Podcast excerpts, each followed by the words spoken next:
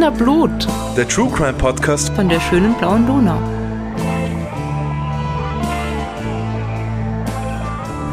Hallo, das sind wir wieder, die Podcast-Posse mit Wiener Blut. Und die Podcast-Posse sind Rita? und Claudia. Hallo. Hallo, hallo, hallo.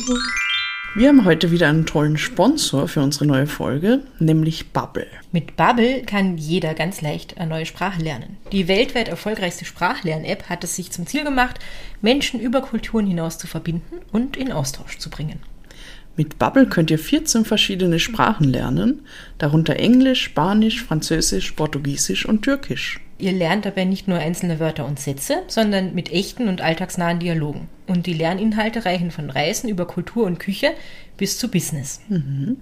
Außerdem erhaltet ihr immer nützliche Erklärungen und Tipps zur Grammatik, während ihr lernt. Die Spracherkennungssoftware hilft euch dabei, gezielt das Sprechen zu trainieren und die richtige Aussprache zu lernen. Und es gibt Lernerinnerungen, die euch dabei helfen, wirklich am Ball zu bleiben. Es gibt Kurse für Anfängerinnen und Anfänger und Fortgeschrittene und alle Kursinhalte werden speziell von Sprachlernexpertinnen und Experten erstellt. Habt ihr Lust, eine neue Sprache zu lernen?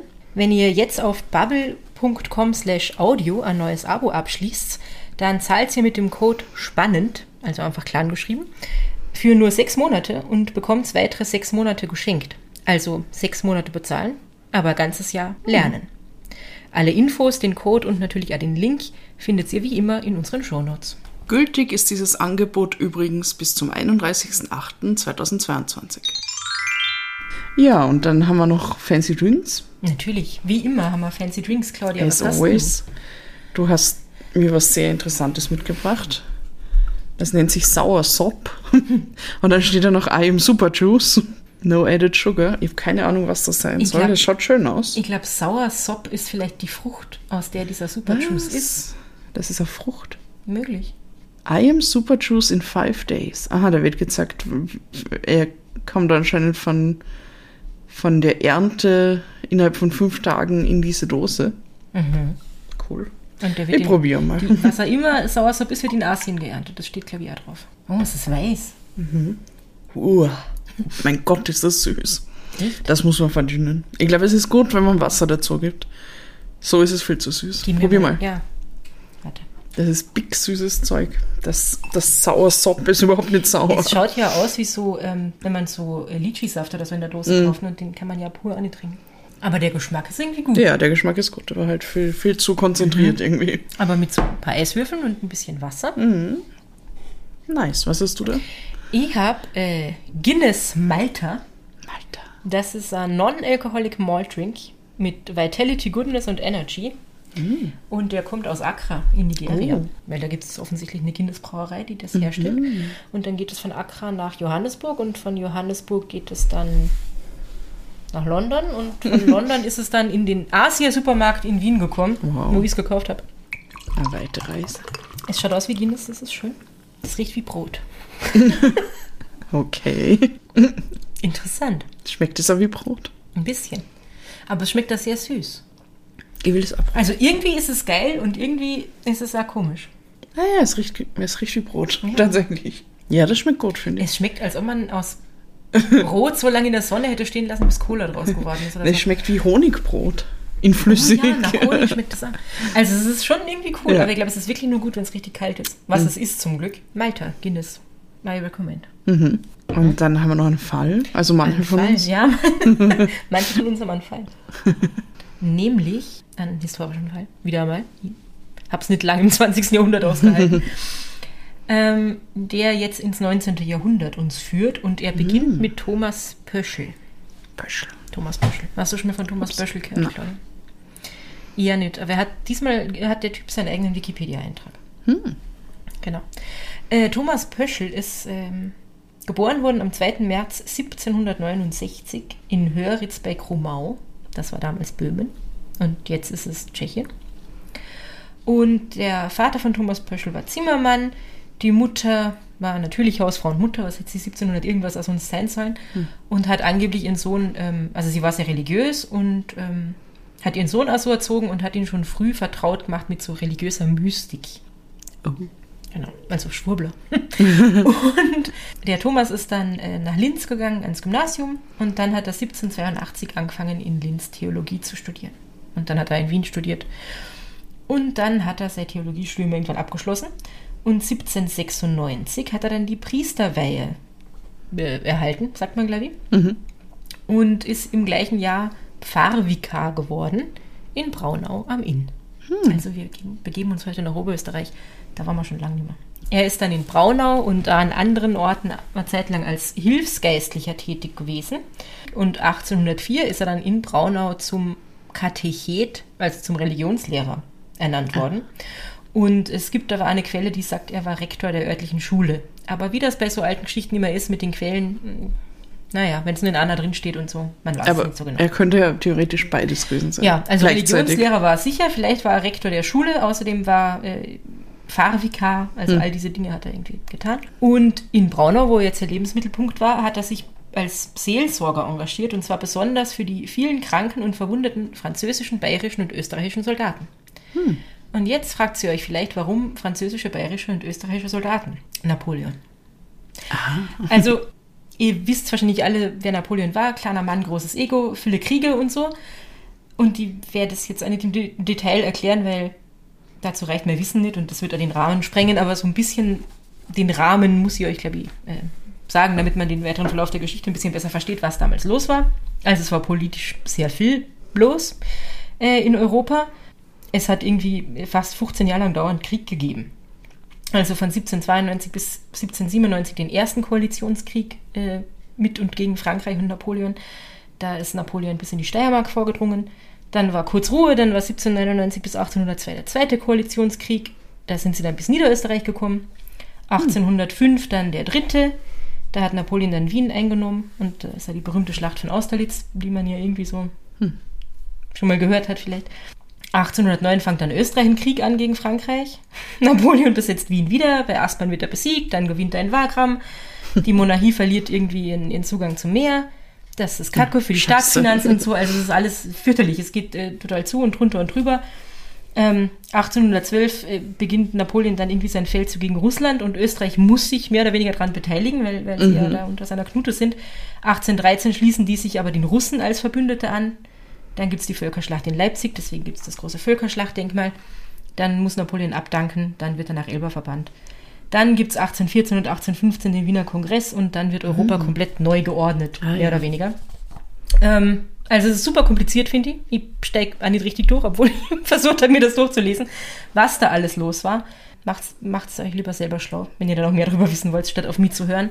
Was wichtig ist zu verstehen, ist, es waren super unruhige Zeiten, es war dauernd Krieg und es gab sehr viele Menschen, die keine großen Fans von Napoleon waren.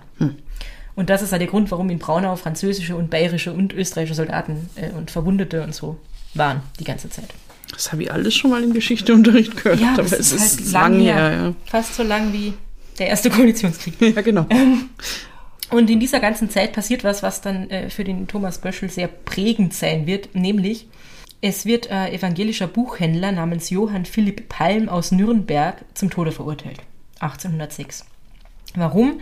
Dieser Johann Philipp Palm hat eine antinapoleonische Schrift in Umlauf gebracht, die da hieß Deutschland in seiner tiefen Erniedrigung.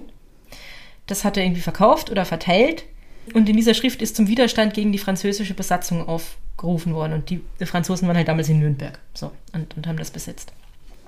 Und äh, man hat ihn sich dann geschnappt, man wollte, dass er verrät, wer diesen Text geschrieben hat. Das hat er nicht getan und deswegen hat ihn ein französisches Kriegsgericht zum Tode verurteilt. Gab dann irgendwie Bittgesuche, aber die hatten da irgendwie kein Einsehen und ähm, wollten den Johann Philipp Halm unbedingt hinrichten.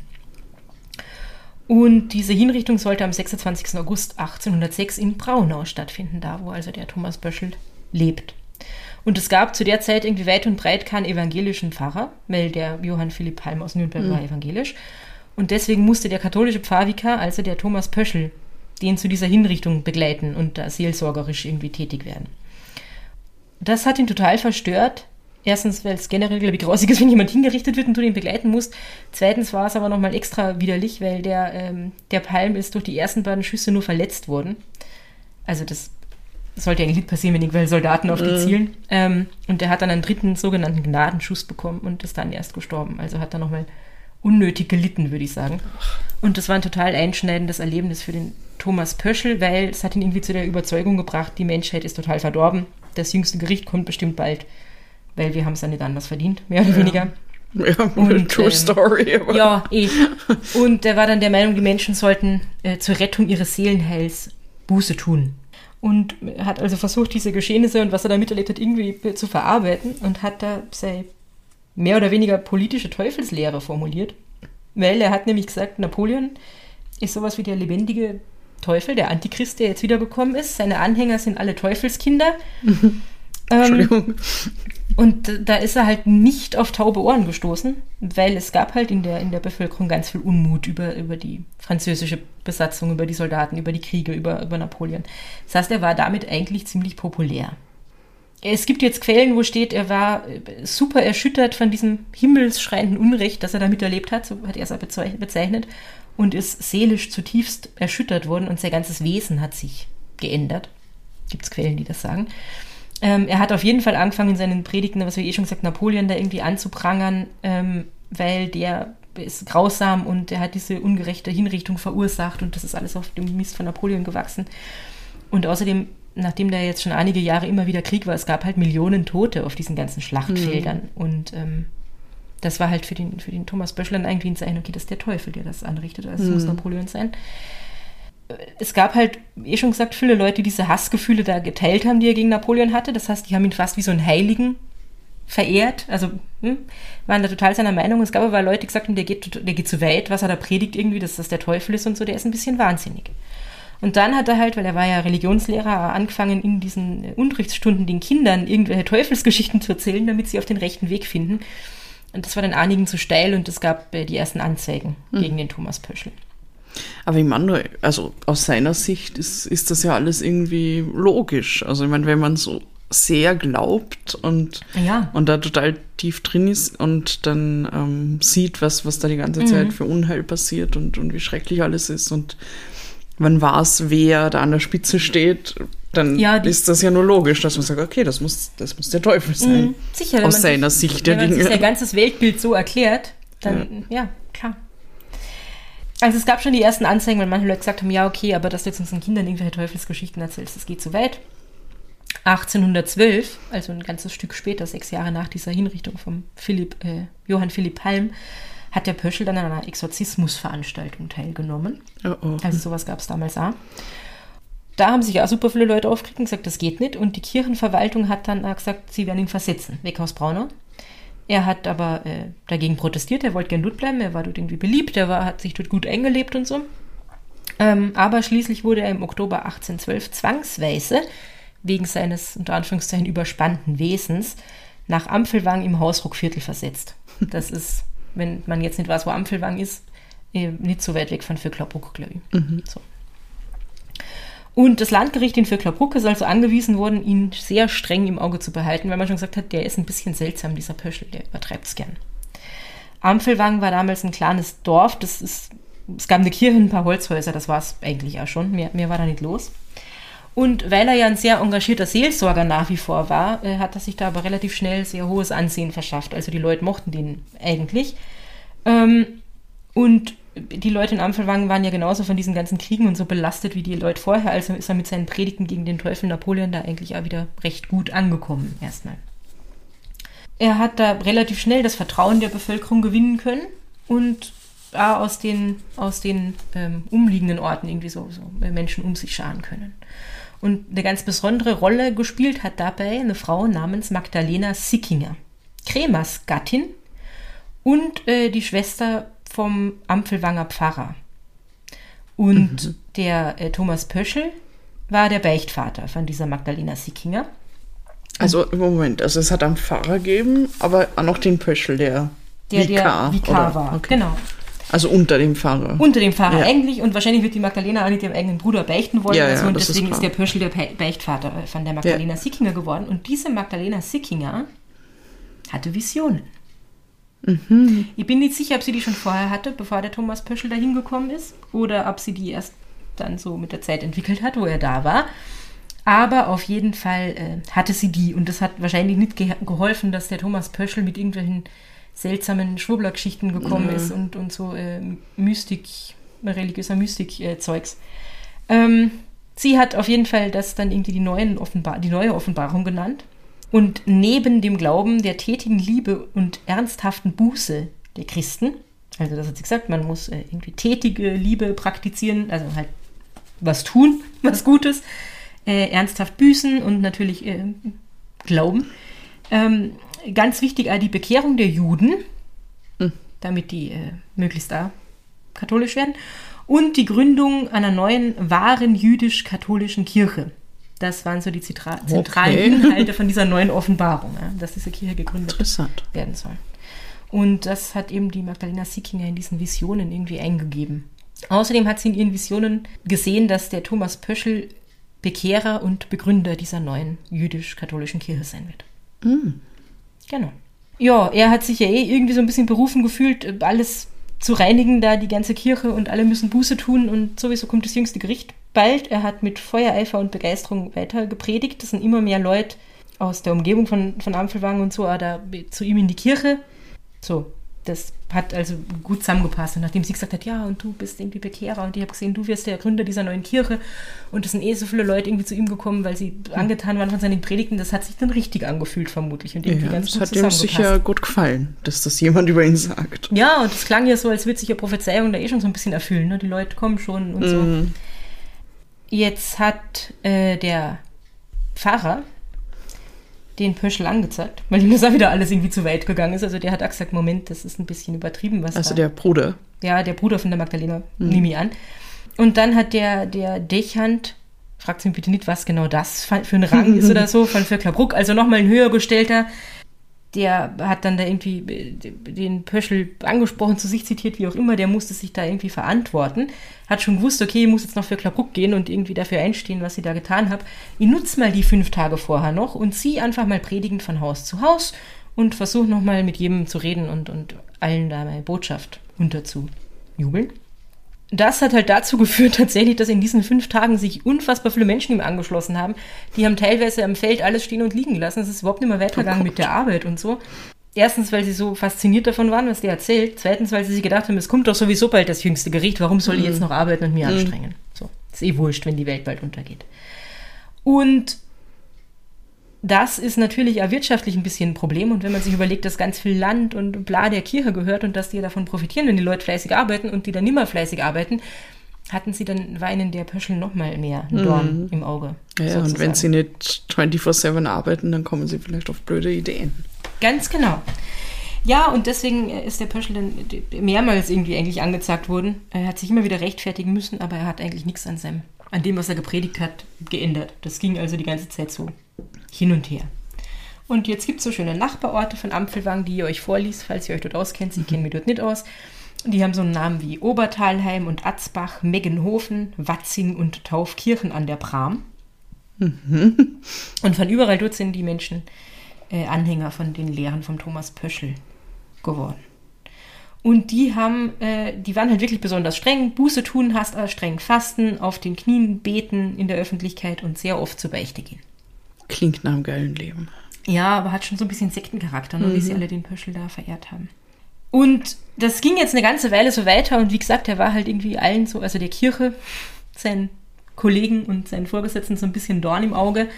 Ähm, am 27. März 1814 hat man ihn dann ins Salzburger Priesterhaus gebracht, also weg aus Ampfelwang, und ihm seine ganzen geistlichen Rechte äh, entzogen. Also seine, was man halt für Rechte hat, wenn man Vikar ist. So, was man dann alles darf. In diesem Priesterhaus, also das war jetzt so, als wäre er im Gefängnis oder so, der wurde eigentlich ganz gut behandelt, war eh alles okay, aber man hat natürlich versucht, ihn davon abzubringen, was er da die ganze Zeit äh, erzählt. Hat aber nicht so gut funktioniert. Er war ziemlich unbelehrbar und hat total dran festgehalten, Napoleon ist der Teufel, wir müssen alle super streng äh, fasten und beten und, und beichten und so. Mm, Es hat also nichts äh, nicht, nicht funktioniert und das bayerische Innenministerium, weil da hat Salzburg damals dazugehört, das kam dann erst nach dem Wiener Kongress zu Österreich. Wie gesagt, kompliziert, was damals in Europa alles los war. Also das bayerische Innenministerium hat angeordnet, dass der Thomas Pöschel doch bitte wieder an seinen Geburtsort Höritz im damaligen Böhmen gebracht werden soll, weil sie wollten sich dieses Problems entledigen. Am 20. Mai 1814 ist er dann also von Salzburg über Vöcklerbruck zur damaligen bayerisch-österreichischen Grenze gebracht worden. Und an der Grenze haben aber die österreichischen Beamten gesagt, äh, äh, du bleibst in Bayern, also Salzburg damals Wir Bayern. wollen die da nicht. Na, wir wollen die nicht haben, weil es gibt eine Regierungsverordnung, dass die Grenze für Menschen mit dem Namen Thomas Pöschl gesperrt ist.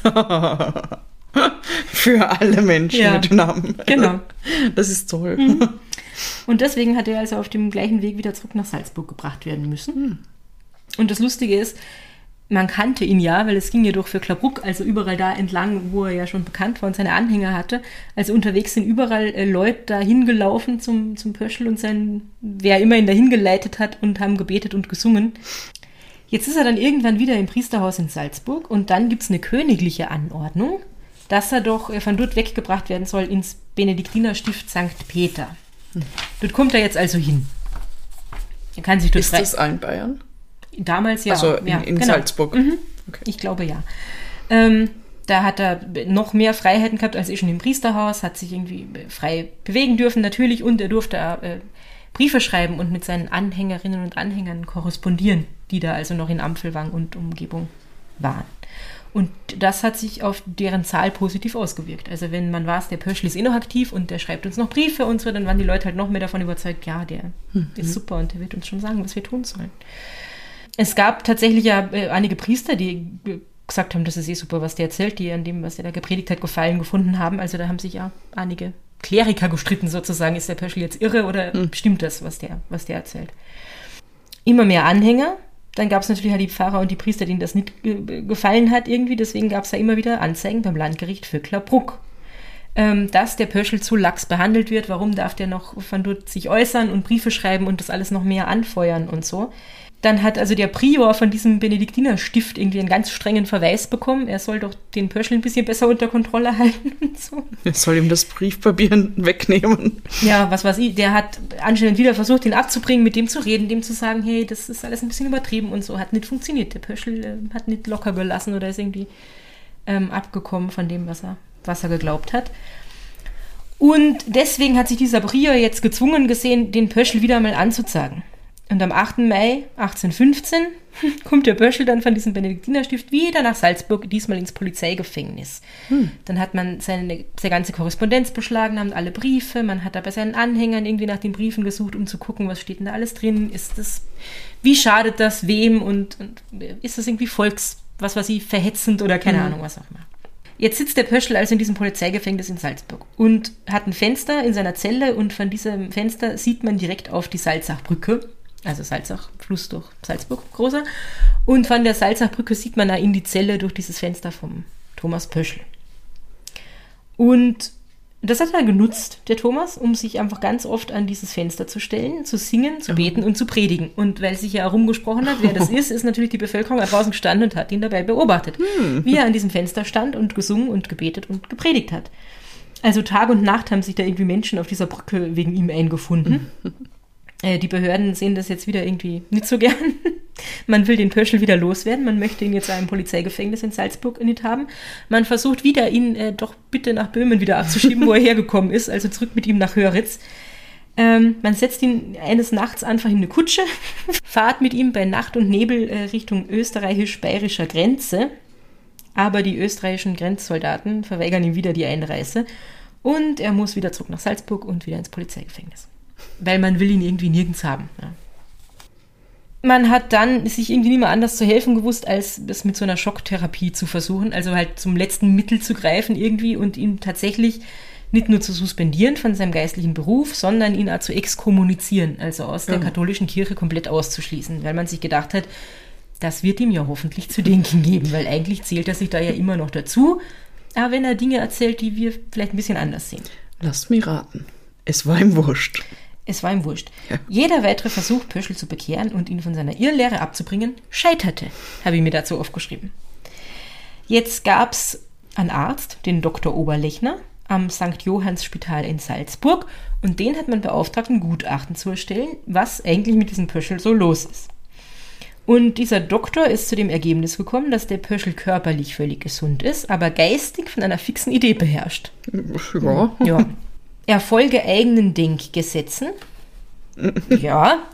Man hat den Pöschel dann daraufhin äh, nicht als Gesetzesbrecher irgendwie gesehen, weil hm, was hat er denn schon großartig getan, sondern zu einem Kranken und Irrenden. Also, hm, und wollte ihn, in, damals hat man so gesagt, Irrenhaus bringen.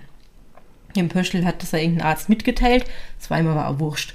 Also er das total gelassen zur Kenntnis genommen. Hauptsache er konnte irgendwie weiter äh, Predigen. predigen, wenn er nur sich selber Beten irgendwie. und Genau. singen. Ich habe das eh schon von der ganzen Weile gesagt, bei diesem ewigen Hin und Her, dass man den Pöschel abschieben will und dann muss er wieder zurück und man will ihn nicht über die Grenze lassen und so. Aber aus seinem Salzburger Exil, nennen wir es jetzt mal, schreibt er ja immer wieder Briefe nach Ampfelwang zu seinen Anhängern und Anhängerinnen, die es ja immer noch gibt und die man Pöschlianer nennt äh, und die sich selber, weil wir erinnern uns, die, die Magdalena Sickinger hat ja von dieser neuen Offenbarung gesprochen und was man nicht alles tun soll. Ähm, also angelehnt daran nennen sie sich selbst Kinder des neuen Wortes Gottes. Bisschen sperrig. Bisschen sperrig. Aber Es ist- Pöschlianer gefällt mir Die besser. ganze Geschichte ist ja ein bisschen sperrig, finde ich, aber wait for it. Und auf jeden Fall, er schreibt dorthin, aber er ist nicht anwesend und kann also nicht so richtig kontrollieren, was, was dort passiert. Und ähm, was passiert? Es äh, entfernen sich immer mehr Leute von seinen Vorstellungen noch weiter weg ins Schwurblerland Oh. würde ich jetzt mal sagen. Ähm, und sie werden fanatischer und radikaler. Er ist als geistiger Führer ja gar nicht mehr da. Jetzt muss irgendwer anders so ein bisschen das Ruder übernehmen, um, um diese, die Pöschlianer anzuleiten. Und das machen jetzt die einfachen Leute, weil sonst ist hier niemand mehr in Ampfelwang. Die äh, kommen zu ganz seltsamen Ansichten, zum Beispiel zu der Überzeugung, dass man den Pfarrer umbringen muss von Ampfelwang. Oh. Weil der hat es wahrscheinlich ja irgendwie mit dem Teufel oder so. Man sollte doch bitte den Papst in Rom absetzen, weil das kann ja nicht stimmen, was, was der macht. Und äh, weg mit allen Ungläubigen. Alle ausradieren. Und jetzt fragt man sich vielleicht, wie, wie, wie passiert das, dass das so eskaliert und dass die sich so radikalisieren. Aber ähm, in so einer Bewegung können halt diese, dieses einfache Volk, das eigentlich nichts zu sagen hat, kann sich halt mal richtig stark und mächtig fühlen, wenn sie in so einer Gemeinschaft sind. Und nicht nur Männer, sondern auch Frauen in so einer Bewegung. Also Frauen haben ja noch viel weniger zu melden Ja, gehabt damals, können sich da aber irgendwie stark und mächtig fühlen. Das gilt wahrscheinlich auch für eine Magdalena Sickinger, die sagt, sie hat Visionen und auf einmal hört ihr jeder zu. Und sonst interessiert es keine Sau, was eine Frau zu sagen ja, hat. Ja. Ähm, also unter normalen Bedingungen hätten das die gesellschaftlichen Strukturen im 19. Jahrhundert ja überhaupt nicht zugelassen, dass, dass eine Frau da irgendwie so eine Rolle in so einer Bewegung annimmt. Ähm, aber wenn man halt irgendwie sagen kann, ja, aber ihr, habt mehr, mehr Macht oder mehr Wissen oder was auch immer von Gott, dann muss man ihr irgendwie glauben. Und deswegen schlägt das dann also ein bisschen um von diesem, wir müssen Gutes tun und wir müssen Sünden vermeiden, äh, zu wir müssen irgendwie kämpfen und eventuell vernichten, was uns da irgendwie im, im Weg steht. Außerdem, das muss man vielleicht auch noch dazu sagen, um, um zu erklären, warum sich das so radikalisiert, hat sich im Jahr 1815 in Indonesien was ereignet, was Einfluss darauf hat, als wäre diese Story nicht schon kompliziert genug. Nämlich bricht dort der Vulkan Tambora aus. In Indonesien, wohlgemerkt. Und die Staubteilchen von diesem Vulkanausbruch werden jetzt durch den Jetstream, also so Höhenwinde, um die ganze Erde rum verteilt, weil das so ein irrer Vulkanausbruch war. Und haben das Wetter total aus dem Gleichgewicht gebracht. Also die durchschnittliche globale Temperatur sank irgendwie kurzzeitig um fast a Grad. So. Wow. Ja. Ähm, Das es- bräuchte man jetzt. das bräuchte man jetzt. Es gab dann im nächsten Jahr, also 1816, das äh, gab es überhaupt keinen Sommer. Man nannte das das Jahr äh, ohne Sommer. Es war irgendwie das kälteste Jahr seit Beginn der Wetteraufzeichnungen. Es gab super viele Missernten, Ernteausfälle, überall in Europa Hungersnöte, Wirtschaftskrisen, als wäre nicht alles schon geschissen genug mit den ganzen Kriegen, die da vorher ähm, passiert sind. Also da gibt es voll viele Leute, die dann darin auch noch irgendwie so ein Zeichen sehen, dass das jüngste Gericht jetzt aber wirklich bald, äh, bald kommt irgendwie. Ja. Und genau, das befeuert das einfach noch mehr. Und wie gesagt, der Thomas Böschel ist nicht tot, aber in Ampfelwang geht es weiter mit seinen Anhängern. Und da gibt es unter anderem den Bauern Johann Haas. Man nannte ihn auch Schmidt-Toffel. Und dieser Johann Haas, genannt Schmidt-Toffel, Warum?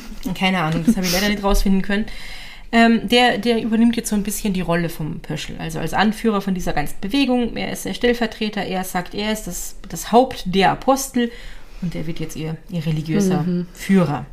Er steht, er steht jetzt dieser gereinigten Kirche sozusagen, die der Pöschel ja so ein bisschen begründet hat, der steht er vor.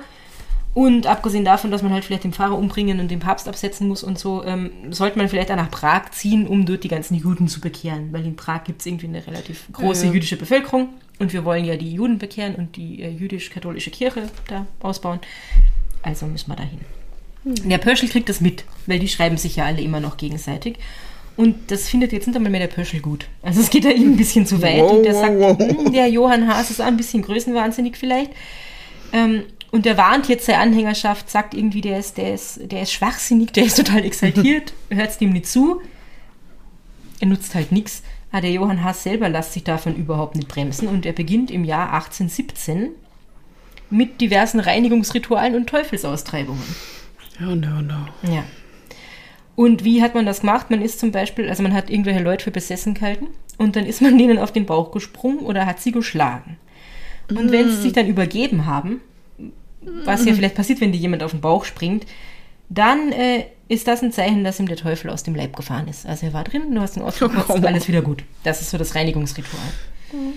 Ähm, die Leute haben aber unter seiner An Anleitung da irgendwie ähm, ihren Schmuck verbrannt oder ihr schönes Gewand oder sonst irgendwas, weil das braucht man ja alles nicht mehr. Und das ist ja sowieso alles total sündig und so.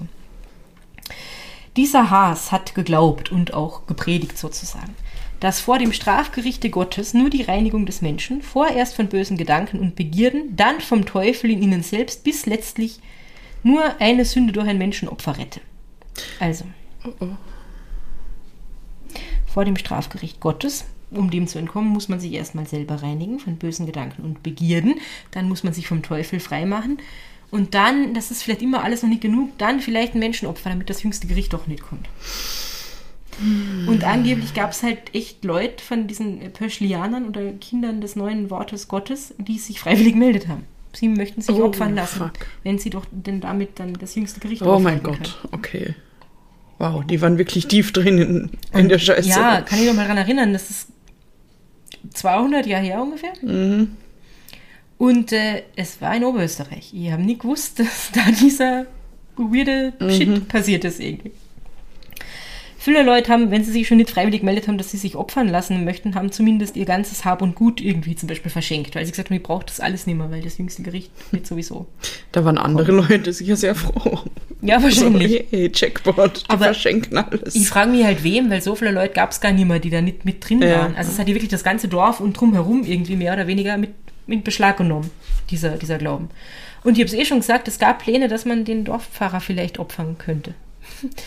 ähm, für den Dorfpfarrer auch nicht besonders cool. Es ist ja nicht passiert. Äh, Ich glaube, der ist irgendwie gewarnt worden, hat da weggehen können oder wie auch immer.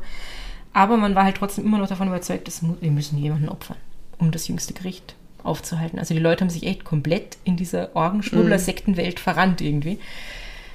Und dieser Johann Haas hat gesagt, am 20. März 1817, und das war der Palmsonntag damals, da muss es passieren, da müssen wir jemanden opfern. Wen könnten wir opfern? Passt mal auf, es gibt bei uns genau eine Familie, die glaubt nicht das, was wir glauben. oh no. Und das ist die Familie von Georg Nehammer oder Nöhammer, je nachdem, wieder in welcher Quelle man liest, in Vorderschlagen Nummer 7, falls das irgendwem da draußen was sagt. Die waren also wirklich die einzigen Bewohner von Vorderschlagen, was halt so ein Teil äh, von, von, von der Gegend ist, die keine Anhänger von dieser Bewegung waren. Und in dieser Nacht von diesem Palmsonntag sind halt wirklich der Johann Haas und äh, ganz einige von diesen Sektenanhängern sozusagen in das Haus von der Familie Nöhammer oder Nehammer eingebrochen, haben die überfallen, haben die Frau Maria mit einer Axt erschlagen und haben den äh, Georg und seine Tochter Genoveva schwer verletzt.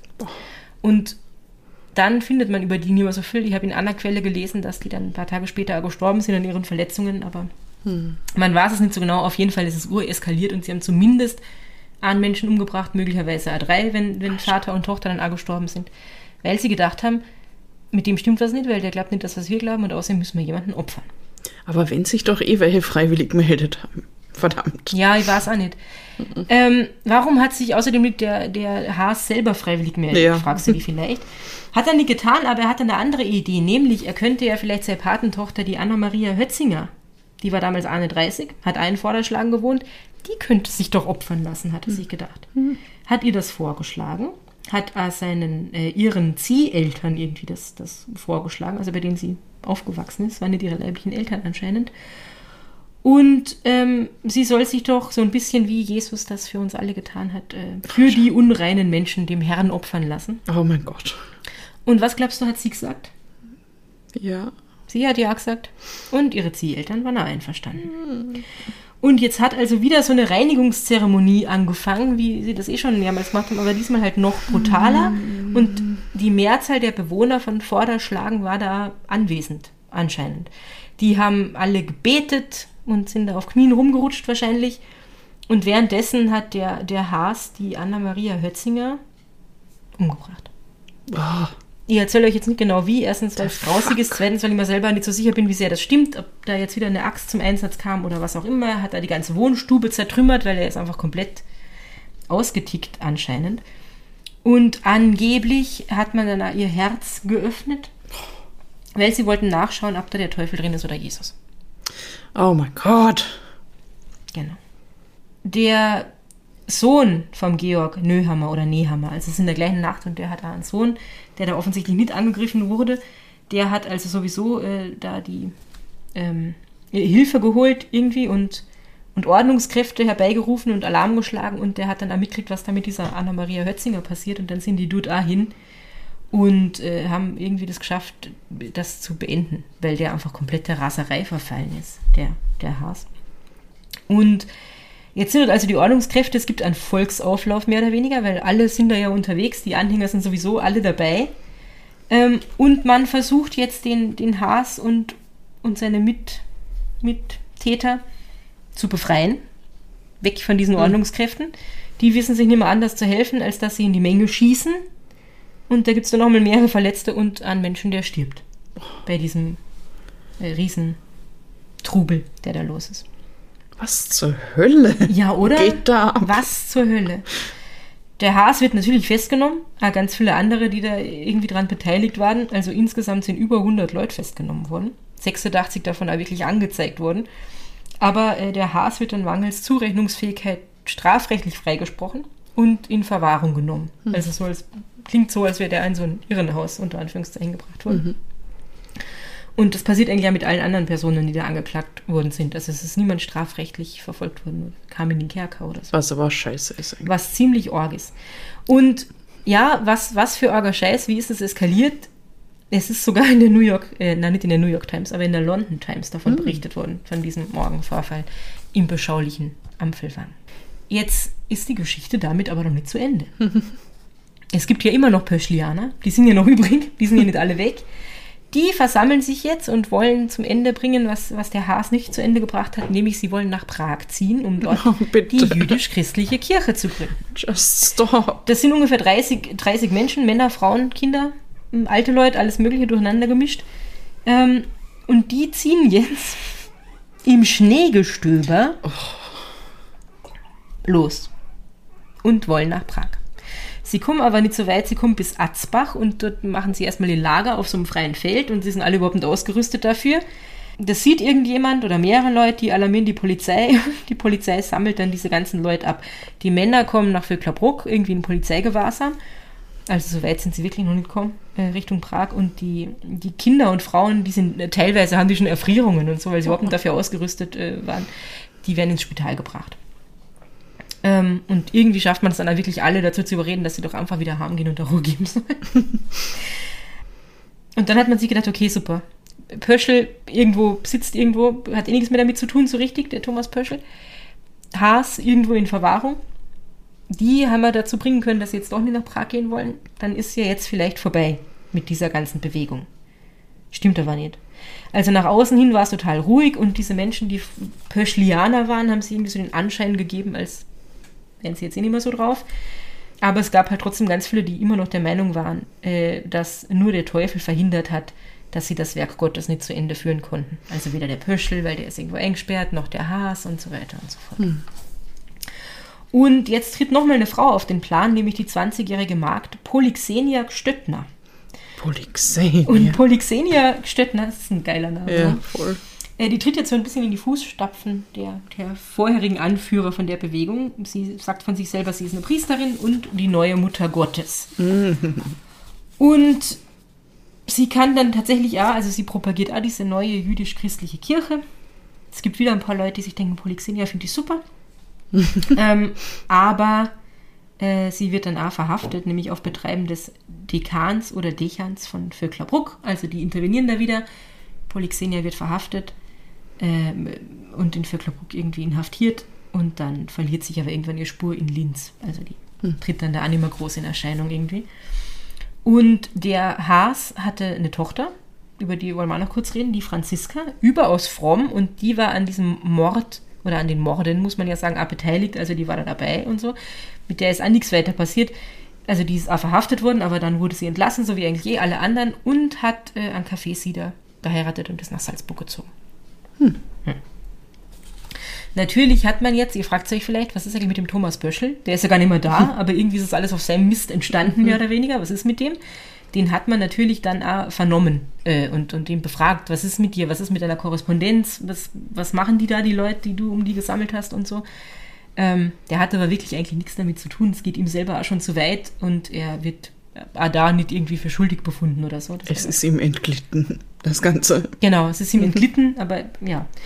Ähm, man kann ihm also eigentlich nicht sagen, du musst da irgendwie äh, strafrechtlich verfolgt werden oder sonst was. Man war aber trotzdem der Meinung, es ist vielleicht besser, den auf Dauer irgendwo festzusetzen, wo man ein Auge auf ihn ja. haben kann. Und man hat nach vielen Überlegungen einen Ort gefunden, wo man gedacht hat, okay, da kann man ihn jetzt isolieren, da kann er sich keinen neuen Anhänger suchen. Elba? Na, äh, das Priesterkrankenhaus in Wien. In so, der Ungargasse okay. Nummer 433. Ich glaube nicht, dass die Ungargasse jetzt noch eine Nummer 433 hat. Das ist Na, ziemlich die lang. ist nicht so lang, glaube ich. Aber es, wir hatten ja schon Kärntner Straße 1000 mm. irgendwas. Also da hat sich ein bisschen was äh, getan. Also endlich werden sie ihn los aus Salzburg. er kommt jetzt nach Wien. Genau. Und äh, da gibt es den Roman Zingerle, Priester, später, glaube ich, Bischof oder sowas, keine Ahnung. Äh, der, genau, Bischof von Linz, der, der kümmert sich so ein bisschen um ihn, der versucht also in diesem Priesterkrankenhaus weiter den zu bekehren und den dazu zu bringen, dass er sagt, okay, das ist wirklich alles total org und nicht nur, wie das dann eskaliert ist, sondern auch schon vorher, bleibt aber weiterhin erfolglos. Also der Pöschel sagt, mit dem, was dort passiert ist und diesen Morden will er nichts zu tun haben, aber hinter dem ganzen Rest steht er irgendwie. Das Einzige, was er aber tut, ist, er verfasst seine Lebensgeschichte. Und dafür braucht er bis 1823.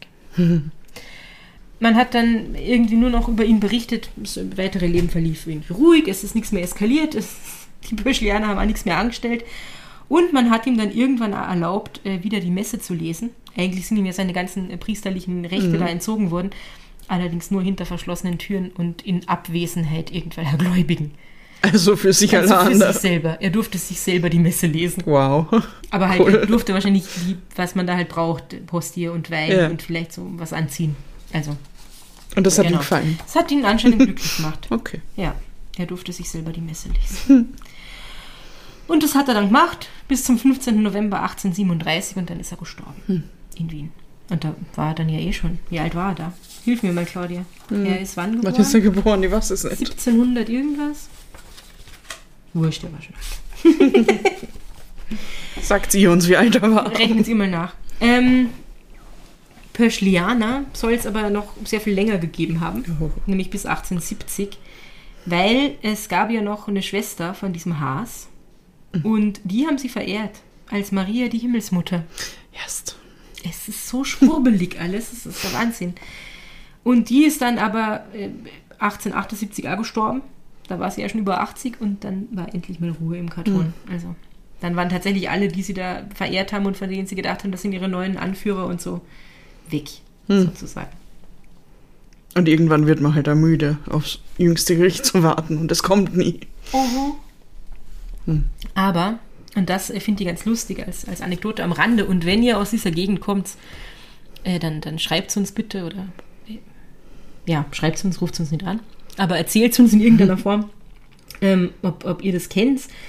Äh, es gab nämlich eine, äh, eine, eine Umfrage irgendwie, weil kaum jemand weiß ja jetzt noch was von diesen Pöschlianern und was da passiert ist. Ich habe davon noch nie irgendwas no, gehört und das ist schon ziemlich org. Und mhm. wenn die London Times 1800 irgendwas über so ein mit Verlaub Kaff wie Ampelwang berichtet, dann ist es halt schon irgendwie Org und so. Also da weiß man eigentlich nichts mehr drüber, aber das, das Wort Pöschlianer ist offensichtlich doch noch im Gebrauch. Aha. Oder zumindest nicht Pöschlianer, sondern Pöschlaner, weil äh, es gibt eine Ampelwanger Fußballmannschaft. Und wenn die irgendwelche Matches haben mit gegnerischen Fußballmannschaften, dann werden die Fans gern von diesen gegnerischen Fußballmannschaften als Pöschlaner beschimpft. Aha. Also du Pöschlaner. Und äh, bei dieser Umfrage, also es hat irgendeine, ich weiß tatsächlich nicht mehr welche von meinen Quellen, aber da ist man halt dann zu diesen Menschen hingegangen, die Pöschlaner gerufen haben als Schimpfwort und hat die gefragt, ob sie überhaupt wissen, was, was sie da sagen. Die wussten es nicht. Also wo dieses Schimpfwort Pöschlaner herkommt, weiß irgendwie niemand mehr, aber es ist offensichtlich noch oder bis vor kurzem oder so gebräuchlich gewesen, dass man, wenn man die Ampelwanger beleidigen wollte, Pöschlaner gesagt hat. Das ist arg, wie lang sich das gehalten hat. Voll. Wahnsinn. Also wenn ihr, wenn ihr das irgendwie, wenn ihr einen Bezug dazu habt, wenn euch schon mal jemand Pöschlaner genannt hat oder ihr jemanden oder so, ähm, sagt uns bitte Bescheid. Das finde ich mega spannend. In irgendeiner einsamen Waldhütte da bei Apfelwang, A- Ampfelwang, Ampfelwang. ich nenne es immer gern Ja, Apfelwang. das finde ich auch schon wie so Apfelbäckchen. Ne? Ja, da gibt es sicher noch Ampelschliane. Ja, vielleicht. Melty. Call us. Na, nicht, nicht anrufen. Ah, na, na, Ja. na. Schrei, schreib uns. Nimm die Korrespondenz wieder auf. genau, ja. Genau. Und das ist die vollkommen irre, ein Oh, bisschen ja. verwirrende und komplizierte Geschichte von Thomas Pöschl und den Pöschlianern und äh, dem, dem Johann Haas, dem Irren. Wow. Holy shit. Mhm. Das war. Das, das war richtiger Weird Shit. Richtiger Weird Shit, oder? Wahnsinn. Ja. Ja, also super faszinierend. Ich bin ja sehr äh, sektenaffin. Jetzt. Also jetzt, Ja. Aber ihr, ihr wisst, wie das man. ist total faszinierend und interessant, oder? Mhm. Finde ich. Ja, diese Dynamiken, die sich da entwickeln und, und wie, wie jemand da hingehen kann. Also der muss ja wirklich wahnsinnig charismatisch Mhm. gewesen sein und, und diese Leute halt irgendwie total aus ihren, was nicht, aus ihrem Schlaf unter Anführungszeichen da rausgeholt haben, sodass die alles liegen und stehen gelassen haben. Und Mhm. dann und dann hat sich das verselbstständigt, ja. Ja, es ist halt einfach total, also da hat so viel zusammengepasst. Das ist halt wie so Mhm. das, das perfekte Timing irgendwie. Ähm, weil man versteht ja, dass ihnen das total aus der Bahn wirft, wie dieser Typ dahin gerichtet wird. Ja. Und dass das auch noch, dass auch noch so viel schief geht und überhaupt, dass alle drunter leiden. Es ist Krieg und den will niemand Mhm. und Napoleon ist irre und was war es denn ihm? So. Und, und er ist vielleicht ein super guter Seelsorger, das wird er vielleicht toll gemacht haben und tröstet all diese Leute und die schöpfen so ein bisschen Hoffnung und dann erzählt er das und das ist, die hören endlich mal von jemandem, ja, Napoleon ist halt scheiße. Aber er ist nicht nur ein bisschen scheiße, er ist vielleicht auch der Antichrist. Und dann fühlen sie sich irgendwie stark, weil sie in so einer Gruppe drin sind. Und dann kommt noch der scheiß Vulkan und das Wetter eskaliert total. Also das hatten wir ja schon mal bei irgendeiner Folge, wo es um, um Hexen ging, dass diese Vulkanausbrüche Ja. und Orgenwetterphänomene da ja irgendwie Einfluss drauf hatten, weil man sich's nicht gescheit erklären konnte. Mhm. Ja, und weil ja Leben irgendwie davon Der abhängt, Existenz, der ist Existenz. bedroht, ja. wenn die Ernte ausfällt. Weil ja. es nicht nur, oh ja, diesen Sommer ist ein bisschen kalt, sondern wir haben nichts mehr zu essen. Voll. Und ja. ja, und wir haben eh schon lange nichts mehr zu essen, weil da ein Krieg ist und Mhm. jetzt wird's noch schlimmer irgendwie.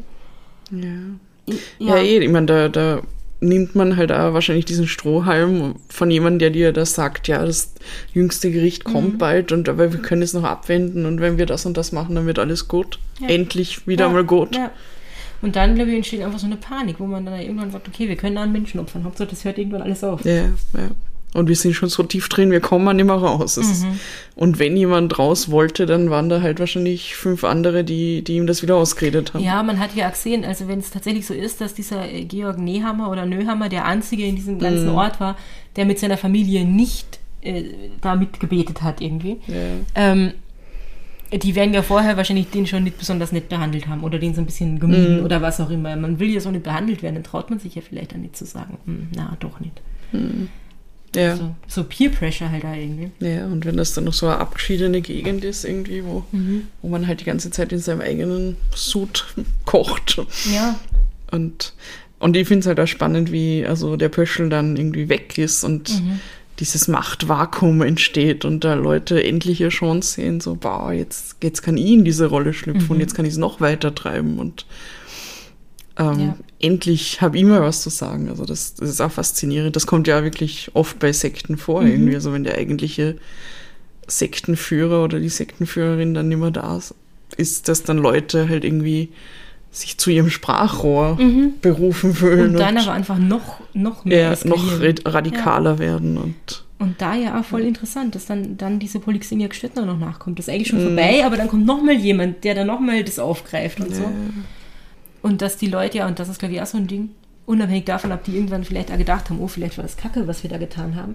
Man will ja auch nicht, man will das ja glaube ich auch nicht aufgeben, wenn man mal sowas hatte, wo man so dran geglaubt hat. Und sich ja nicht eingestehen, was da los war. Also das ist vielleicht auch eine Erklärung dafür, warum sie dann diese Schwester von dem Haas äh, da verehrt haben, weil sie sich gedacht haben, wir müssen aber irgendwie noch dran festhalten, dass wir nicht so und so viel Zeit unseres Lebens mit was verschissen Wir haben, sind was nicht eine verrückt. irre Sekte ist. Ja, voll. Ja, wir haben uns nicht verrannt. Ich meine, das ist ja, weil wir viel über das Wort Schwurbler verwendet Ja. haben, das ist ja ähnlich. Also viele Leute wollen ja auch noch sehr, sehr lange an diesen Dingen festhalten, einfach weil, weil sie sich nicht eingestehen können, dass dass das alles Irrsinn ist, was, was sie da in ihren Telegram-Gruppen lesen und so. Mhm.